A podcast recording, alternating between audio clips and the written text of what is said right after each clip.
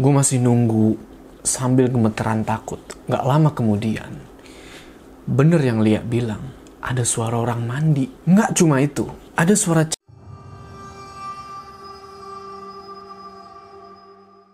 Assalamualaikum teman-teman. Balik lagi sama gue Show Apa kabar kalian semua? Semoga kalian semua yang menonton video ini Diberikan kesehatan, dilancarkan rezekinya Dan selalu dimudahkan urusan-urusannya. Dan selalu diberikan perlindungan dari wabah yang sedang melanda dunia saat ini. Di video kali ini gue gak bakal cerita tentang gunung dulu ya.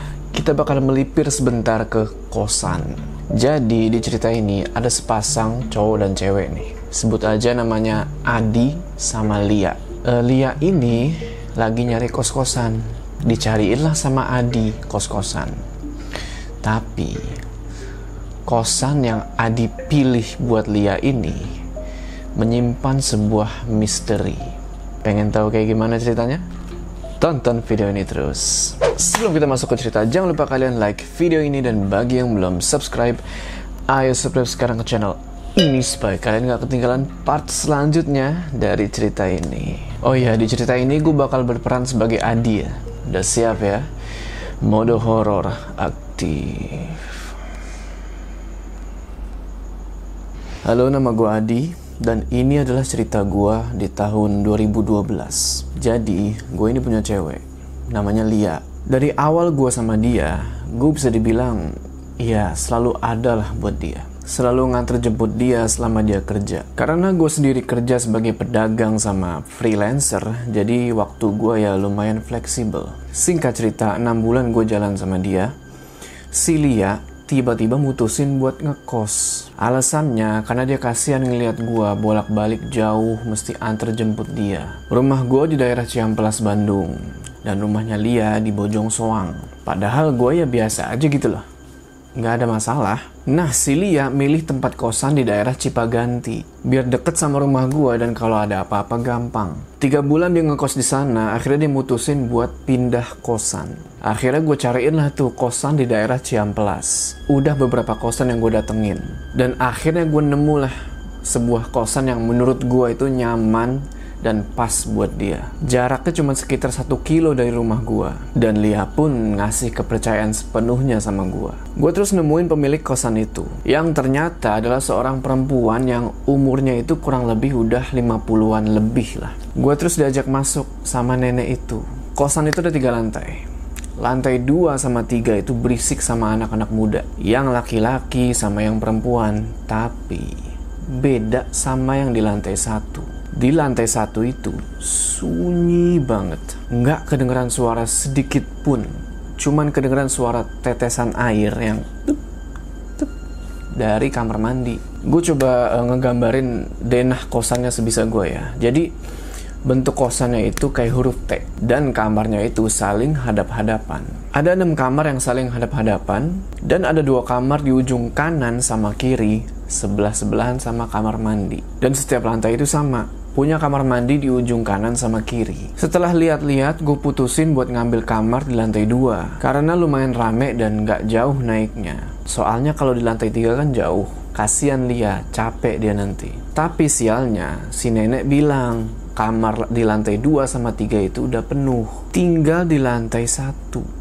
Gue sempat bingung di situ, ambil nggak ya, ambil nggak ya. Akhirnya gue putusin buat ngambil kamar di lantai satu tapi gue minta kamar yang di depan, dekat gerbang masuk. Namun si nenek bilang kalau kamar depan dua-duanya udah keisi, cuman orangnya belum datang. Ya udah, terus gue minta yang di tengah setelah kamar di depan itu. Dan si nenek bilang udah keisi juga. Akhirnya si nenek bilang ada satu kamar kosong.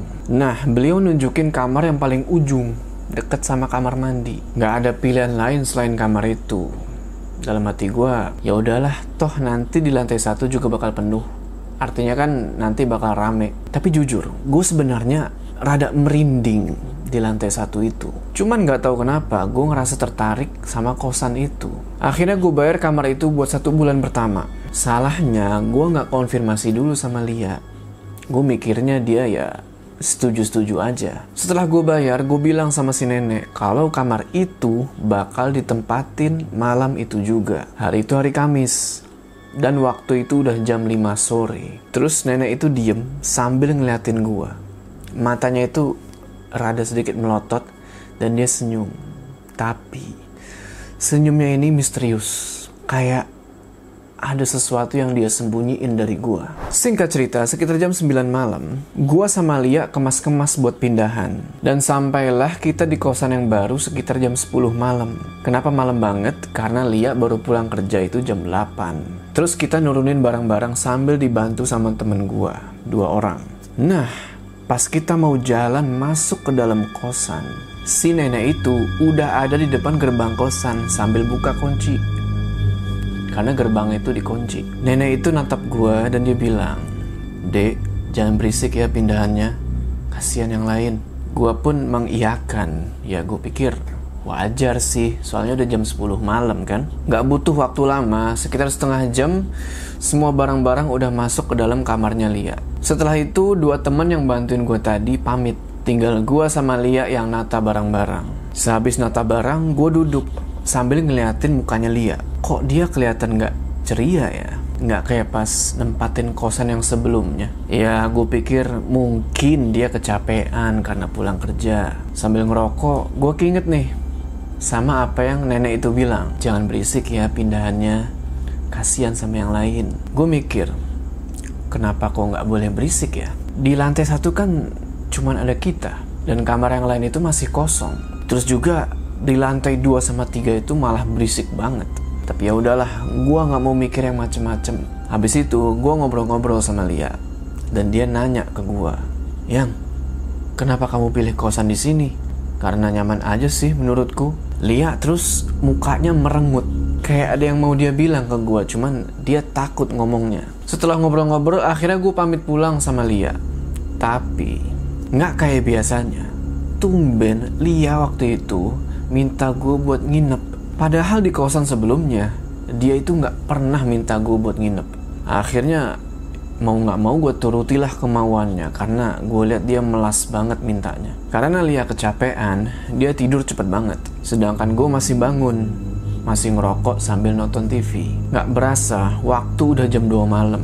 Dan, ingat kan sama suara tetesan air? Tek, tek. Nah, suara tetesan air dari kamar mandi sebelah kamar kita itu ganggu banget. Akhirnya gue pergilah keluar ke kamar mandi itu buat matiin kerannya. Dan sialnya, kerannya itu emang udah rusak jadi nggak bisa nutup rapet. Ya udahlah, setelah itu gue balik ke kamar dan berusaha buat tidur. Besok paginya gue siap-siap buat nganterin Lia pergi kerja. Pas Lia lagi siap-siap di kamarnya, gue keluar kamar dan ketemu sama nenek itu. Si nenek senyum sama gue dan dia bilang, Dek, ibu lupa mau kasih tahu kalau kamar mandi yang sebelah adik itu untuk cuci-cuci dan yang sebelah kiri sana itu untuk mandi. Ya udah kan tuh. Nah, selama gue nganterin Lia pergi kerja, gue kepikiran nih, kenapa kamar mandinya harus dibedain? Padahal isi sama bentuknya itu sama aja. Cuman lampunya aja yang beda. Lampu kamar mandi yang ada di sebelah kamarnya Lea itu pakai lampu kuning yang wattnya kecil. Nah, kalau kamar mandi yang satunya lagi yang buat mandi, itu pakai lampu terang warnanya putih. Gue heran dan pengen nanya, cuman lagi-lagi gue gak mau ambil pusing. Di hari kedua, Lia gak ngerengek buat minta ditemenin. Pikir gue dia udah mulai nyaman nih sama kamar barunya. Gue pulang dan kita cuma ngobrol di BBM sampai kita tidur. Satu minggu berlalu, di hari Senin itu seperti biasa, gue pulang ke rumah setelah nganterin Lia ke kosannya. Kita chattingan biasa sampai kita tidur. Tapi, tiba-tiba... Lia nelpon gue sekitar jam setengah tiga pagi dengan nada yang sangat ketakutan. Dia nyuruh gue buat cepet-cepet ke kosan. Gue kaget dan langsung tancap gas ke sana. Sesampainya di kosan, gue ngelihat mukanya Lia itu udah pucet dan takut banget. Gue bawain air dan coba buat nenangin dia. Setelah dia tenang, gue tanya, kamu kenapa? Karena masih shock, dia nggak langsung jawab. Setelah berapa lama dia udah agak tenang, dia cerita. Kalau pas dia tidur, dia kebangun gara-gara ngedenger ada suara orang lagi mandi dari kamar mandi di sebelah kamarnya itu. Dan suara orang mandi itu nggak biasa, berisik banget. Kayak orang mandi yang kasar banget ngambil airnya. Tau gak sih lo kayak pure, pure, pure. Makanya Lia sampai kebangun. Tapi suara itu cuma sebentar, sekitar 10 detik. Pas Lia bangun, suara orang mandi itu hilang. Lia bener-bener ketakutan di situ. Secara di lantai satu itu kalian tahu kan? Cuman ada dia doang. Gua coba nenangin dia lagi dan gue bilang, mungkin cuman mimpi kali. Akhirnya mau gak mau gue nginep lagi di kosan dia malam itu. Besok paginya, Lia bangunin gue.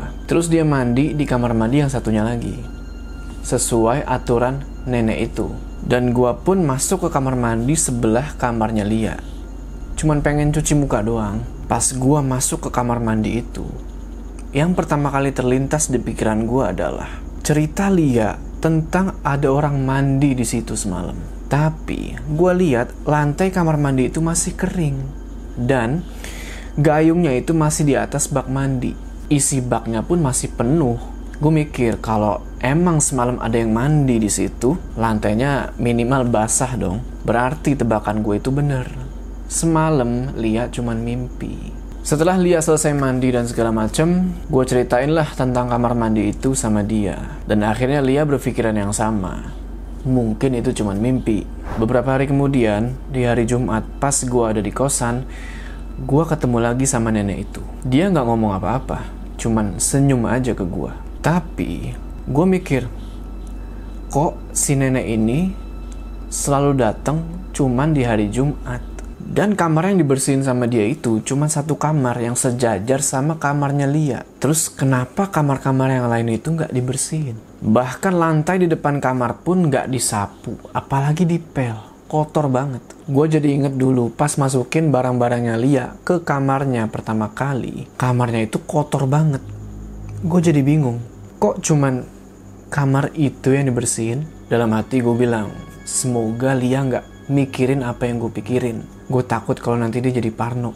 Beberapa hari berlalu dan kejadian itu terulang lagi. Waktu itu hari Senin. Lia nelponin gue malam-malam sambil nangis-nangis. Dan gue otomatis langsung tancap gas ke kosan itu. Juga, waktu kejadiannya itu sama kayak minggu kemarin jam setengah tiga pagi. Sesampainya gue di kosan, Lia langsung meluk gue. Dan dia bilang mau pindah aja. Gue coba nenangin dia dan nanya, apa yang terjadi? Dia cerita, kalau dia dengar suara orang mandi lagi. Tapi, kali ini nggak cuma suara mandi, ada juga suara orang ngomong pakai bahasa Jawa. Ibaratnya kayak lagi ngomong sendiri lah. Lia nggak ngerti bahasa itu. Apalagi gue, karena kita berdua itu orang Sunda. Akhirnya gue bawa Lia keluar dari kosan itu dan kita nyari tempat nongkrong yang masih rame saat itu. Kita pun nenangin diri sambil minum kopi. Lia tetap kekeh pengen pindah. Gue ngeyain tapi gue bilang ke dia sabar dulu karena nyari kosan yang lebih baik pasti kan butuh waktu. Dia setuju, tapi dia minta sama gue buat nemenin dia tidur sampai nemu kosan yang baru. Gue pun mengiyakan. Di hari Jumat, kayak biasanya, gue ketemu sama nenek itu. Dan bener, dia cuma ngebersihin kamar itu aja. Gua terus beraniin diri buat nanya ke beliau. Karena gua rada kesel juga kok cuman kamar itu doang yang dibersihin. Dan juga gue mau nanya, ke mana penghuni kamar-kamar lantai satu yang lain? Katanya udah pada booking. Gue terus nyamperin si nenek yang lagi ada di dalam kamar itu. Dan pas gue masuk ke kamar itu, langsung merinding gue. Yang gue lihat di dalam kamar itu, ada ranjang, ada lemari, sama ada kursi kecil. Belum sempet gue manggil si nenek, dia udah berbalik badan dan natap gue sambil melotot. Mukanya kelihatan yang marah banget. Dia bilang, keluar kamu. Gue terus keluar dan nenek itu juga ikut keluar. Terus beliau bilang, ngapain kamu masuk-masuk? Sambil nunjuk muka gue dia bilang, cepet kamu pergi. Gue buru-buru pergi dan gak cerita tentang hal itu ke Lia. Gak terasa udah hari Senin lagi. Dan itu hari pertama gue nemenin Lia di kosannya, nginep. Rasa takut sama penasaran udah campur aduk pokoknya. Singkat cerita, malam harinya Lia udah lelap tidur. Dan gue coba buat nggak tidur. Gue nguatin mata gue. Waktu udah nunjukin jam 2 lewat 15 menit. Tiba-tiba gue denger dengan jelas suara pintu gerbang kosan kebuka. Gue mikir mungkin itu yang tinggal di lantai 2 atau lantai 3. Tapi tebakan gue salah. Karena nggak ada suara langkah kaki yang nginjek tangga. Padahal tangga ke atas itu tangga besi. Ya otomatis kalau diinjek bunyi dong. Gue masih nunggu sambil gemeteran takut.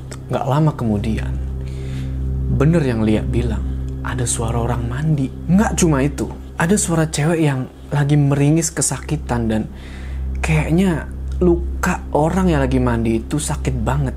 Keringet gue udah bercucuran pokoknya. Padahal malam itu dingin banget. Nggak lama kemudian, Lia bangun dan langsung meluk gue. Kita pun saling lihat-lihatan dan coba buat nguatin satu sama lain. Karena jujur, gue takut banget di situ. Beberapa saat kemudian, suara mandi itu berhenti. Dan kita pun lega. Tapi, nggak lama setelah itu, tiba-tiba... Kagetlah kita pintu ada yang ngetok. Kita cuma diem aja di pojok kamar sambil doa. Suara ketokan pintu itu makin lama makin kenceng. Dan diiringi sama suara badan yang sesekali jatuh ke lantai. Kayak orang yang pengen diri terus jatuh lagi. Pengen diri terus jatuh lagi. Untungnya, gak lama kemudian suara-suara itu hilang.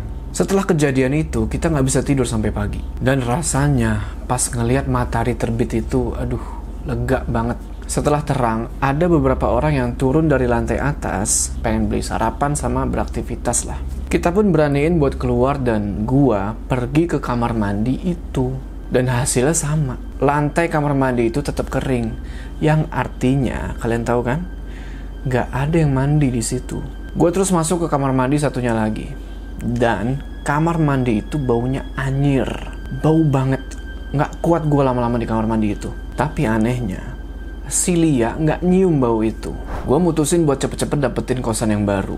Dan gue minta tolong sama temen gue buat bantuin nyari kosannya. Singkat cerita, akhirnya gue dapet nih kosan yang lebih baik.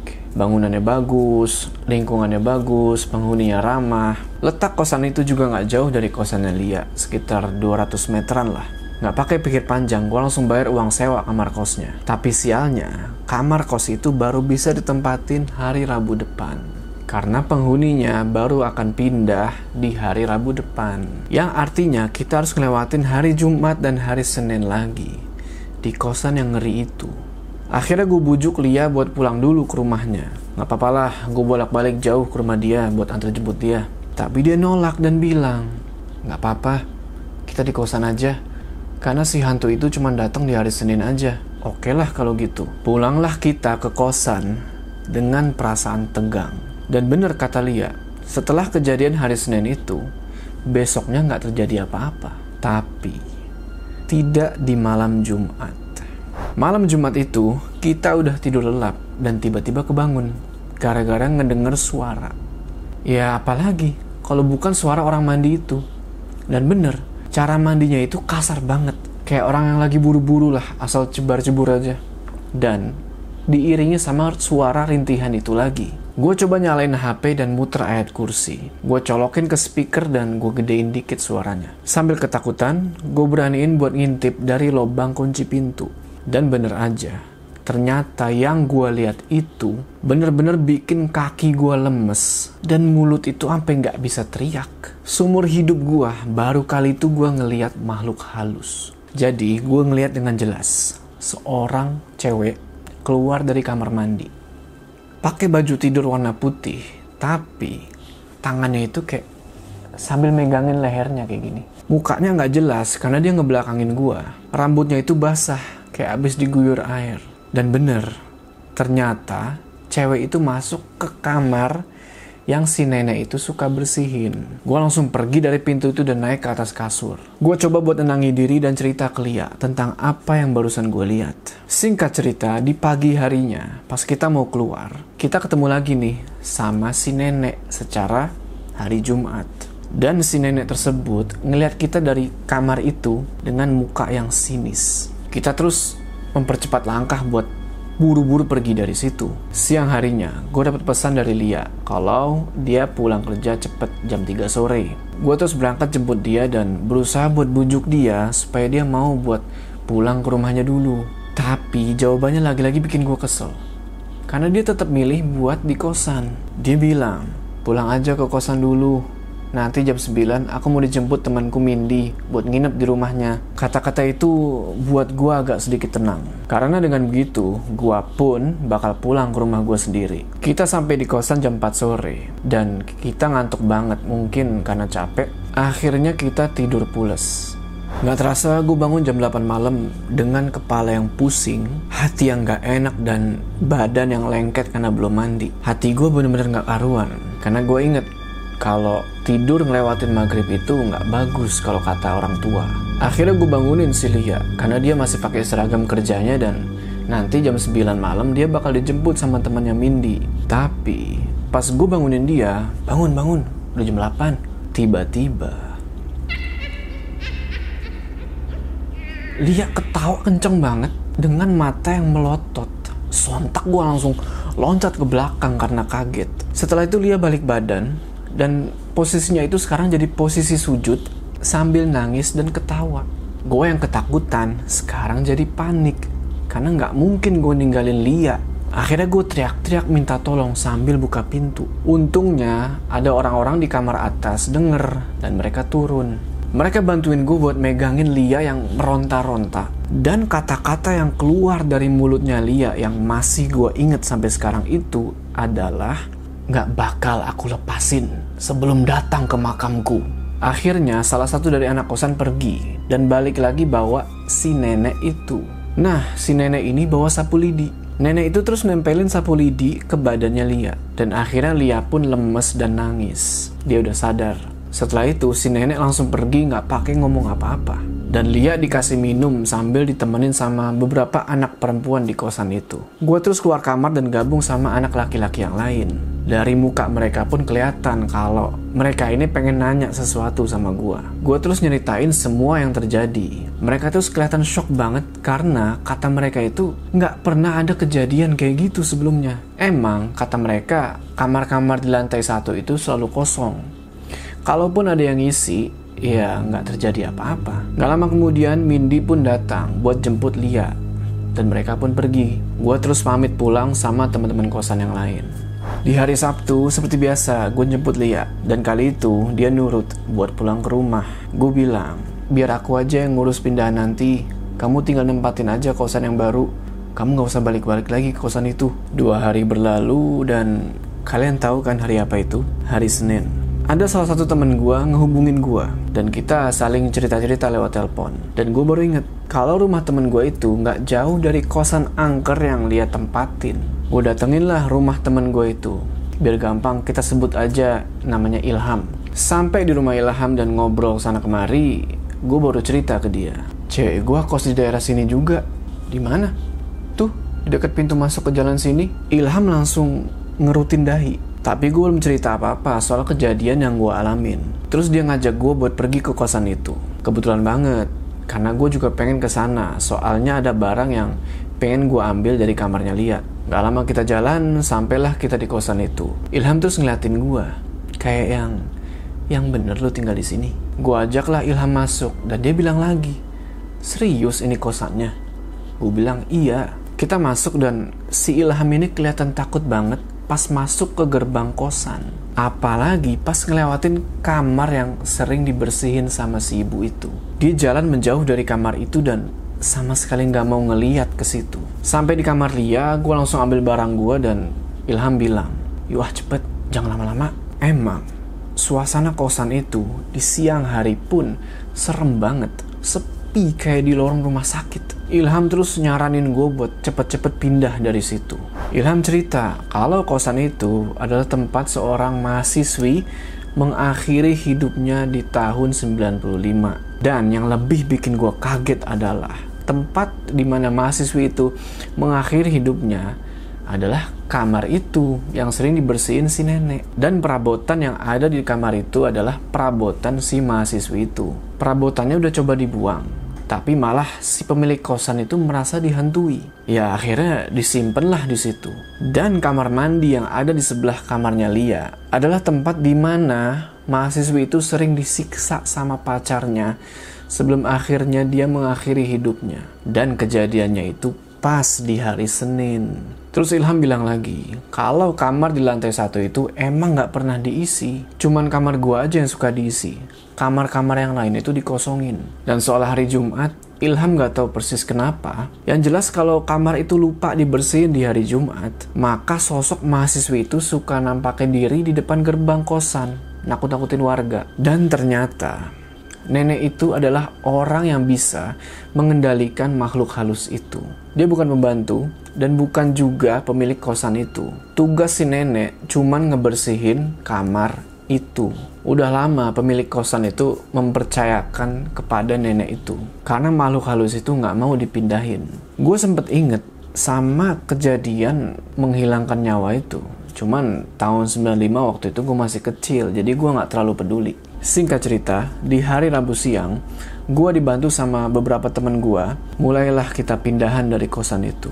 Setelah pindah selesai, gue terus jemput Lia dari rumahnya dan ngebawa dia ke kosan yang baru, yang lebih baik. Gue terus nyeritain ke dia apa aja yang gue denger dari si Ilham. Abis gue cerita gitu, dia kaget. Dan Lia bilang kalau ada sesuatu yang belum diceritain ke gue, yaitu pas di hari pertama kita pindah ke kosan angker itu, Lia lagi dalam keadaan, maaf, haid atau datang bulan. Dan karena cerobohnya dia, dia ngaku ngebuang pembalut ke kamar mandi itu. Karena dia mikir, toh nggak ada orang lain yang make kamar mandi itu selain dia. Secara cuman dia yang ada di lantai satu itu kan. Dan dia niat besok paginya mau diambil lagi, terus baru dibuang ke tong sampah. Tapi Pas besoknya mau diambil, pembalutnya udah nggak ada. Saat itu, Lia nggak begitu peduli lah sama hilangnya pembalut itu. Karena dia mikirnya, mungkin udah ada yang buang. Setelah pindah ke kosan yang baru, akhirnya Lia bisa tinggal dengan tenang dan nyaman. Dengan lingkungan yang bagus dan penghuni-penghuni yang ramah. Tapi, cerita belum selesai sampai di sini. Satu bulan berlalu dan Lia sangat menikmati kosan barunya. Dia udah akrab sama semua penghuni kosan itu dan bahkan sama si ibu kosannya. Lia sempat cerita sama si ibu kos tentang apa yang dia alamin. Dan dia cerita juga tentang masalah pembalut itu. Sontak ibu kosnya nasehatin dia dengan tegas. Ibu itu bilang kalau kejadian-kejadian itu adalah akibat dari pembalut itu. Karena darah wanita haid itu sangat sensitif dengan makhluk halus. Jangan sampai buang pembalut sembarangan, karena ya akibatnya itu nggak main-main. Lia ngaku sangat menyesal di situ dan dia bilang nggak niat mau buang pembalut sembarangan. Setelah percakapan sama ibu kosnya, Lia bilang ke gua kalau dia itu masih takut sama dampak dari perbuatannya itu. Meskipun udah nggak terjadi apa-apa, Udah satu bulan Lia nggak pulang ke rumahnya karena keasikan tinggal di kosan itu. Akhirnya dia pulang juga dan udah pasti ditemenin sama gue. Sesampainya gue di rumah Lia, kita langsung disambut sama orang tuanya dengan hangat karena kangen sama Lia. Jujur, waktu itu kita belum pernah cerita sedikit pun tentang kejadian yang kita alamin. Takutnya nanti Lia dilarang buat ngekos lagi di sana. Pas kita lagi asik-asik ngobrol sama keluarganya, Lia pamit pengen tidur di kamarnya karena katanya dia kangen sama kasurnya. Gue cuman ngangguk doang sambil senyum. Sekitar dua jam dia tidur. Tiba-tiba kedengeran suara Lia yang kayak lagi merintih kesakitan. Gue sama ortunya bengong. Kita mikirnya dia itu lagi ngigo, tapi rintihan itu nggak berhenti-berhenti. Dan kita pun mulai khawatir dong. Terus kita putusin buat pergi ke kamarnya. Sampai di kamar, ibunya langsung ngebangunin dia. Dan Lia pun bangun, tapi sambil ngos-ngosan kayak abis lari keliling lapangan 10 kali. Gue terus keluar kamar dan ngambilin minum buat Lia. Dan Lia dibawa keluar sama ibunya. Ibunya Lia bilang, Neng, kalau mau tidur tuh berdoa dulu biar nggak kena rep-rep. Rep-rep itu semacam ketindihan ya yang Lia rasain itu semacam sulit nafas dan sulit buat ngomong apalagi teriak. Padahal keadaannya itu kayak sadar nggak sadar. Walaupun lagi keadaan tidur, dia masih bisa dengar percakapan gue sama orang tuanya. Lia nggak banyak cerita saat itu. Dia cuma melamun aja dan gue lihat dari mukanya kayak ada yang nggak beres. Gak lama setelah itu, akhirnya gue sama Lia pamit buat balik ke kosan. Dan di dalam mobil, Lia masih aja melamun. Sampai akhirnya gue tanya ke dia, kamu kenapa? Kok dari tadi ngelamun terus? Gak apa-apa kok. Cuman masih pusing aja tadi abis bangun tidur. Ya udahlah kan, gue biarin dulu tuh. Singkat cerita, kita udah sampai lagi di kosan. Dan gue anterin dia ke kamarnya. Gue pun mutusin buat istirahat sebentar di kamar itu. Tapi anehnya, kok si Lia ini masih ngelamun aja. Akhirnya gue tanya dia lagi, kenapa? Dan dia jawab, tadi pas aku tidur, aku mimpi ada wanita yang ngedudukin perut aku sampai aku nggak bisa nafas. Ya udahlah, itu kan cuman mimpi. Nggak yang, mimpi ini beda Sosok yang ngedudukin aku itu adalah wanita yang kamu ceritain sama aku pas kamu ngintip dari lubang kunci. Wanita itu pakai pakaian tidur, warnanya putih, rambutnya basah acak-acakan.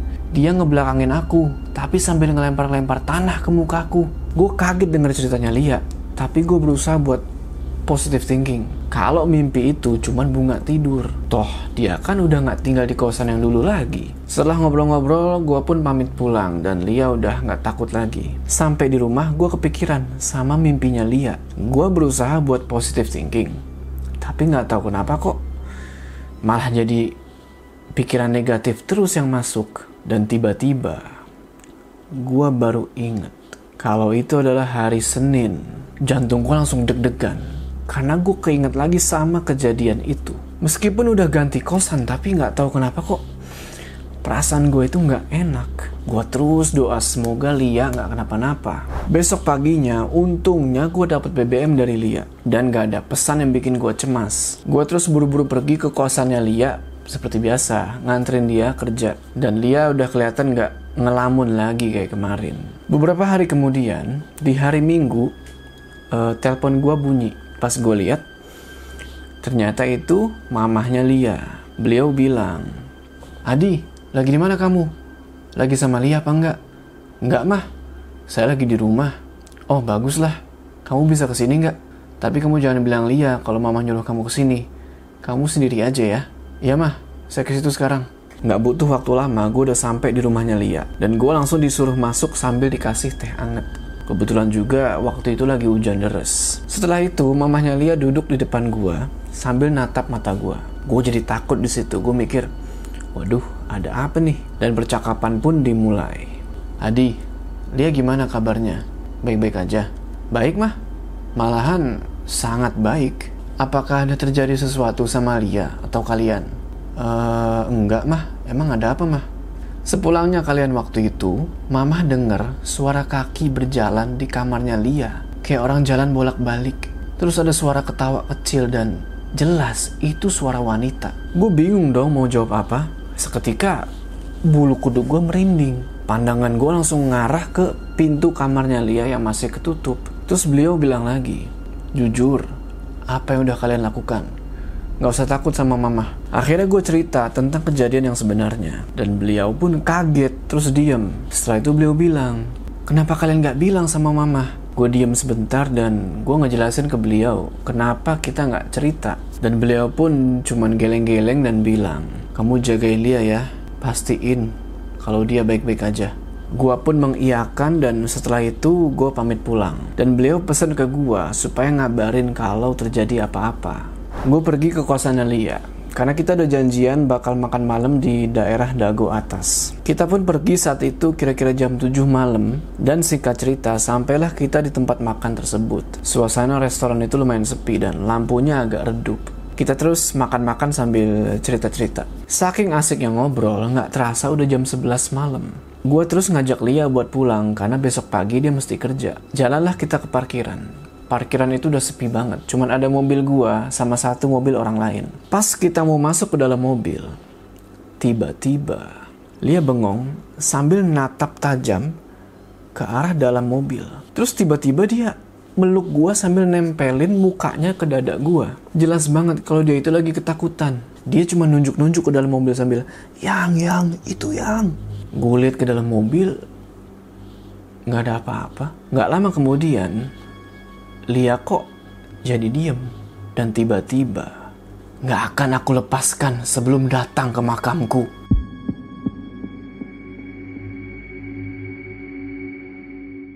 Bagaimanakah nasib Lia selanjutnya? Tonton di part selanjutnya. Sebelum kita berpisah, jangan lupa kalian like video ini dan bagi yang belum subscribe, ayo subscribe sekarang ke channel ini supaya kalian gak ketinggalan part selanjutnya dari cerita ini. Gua Jo sampai ketemu di cerita selanjutnya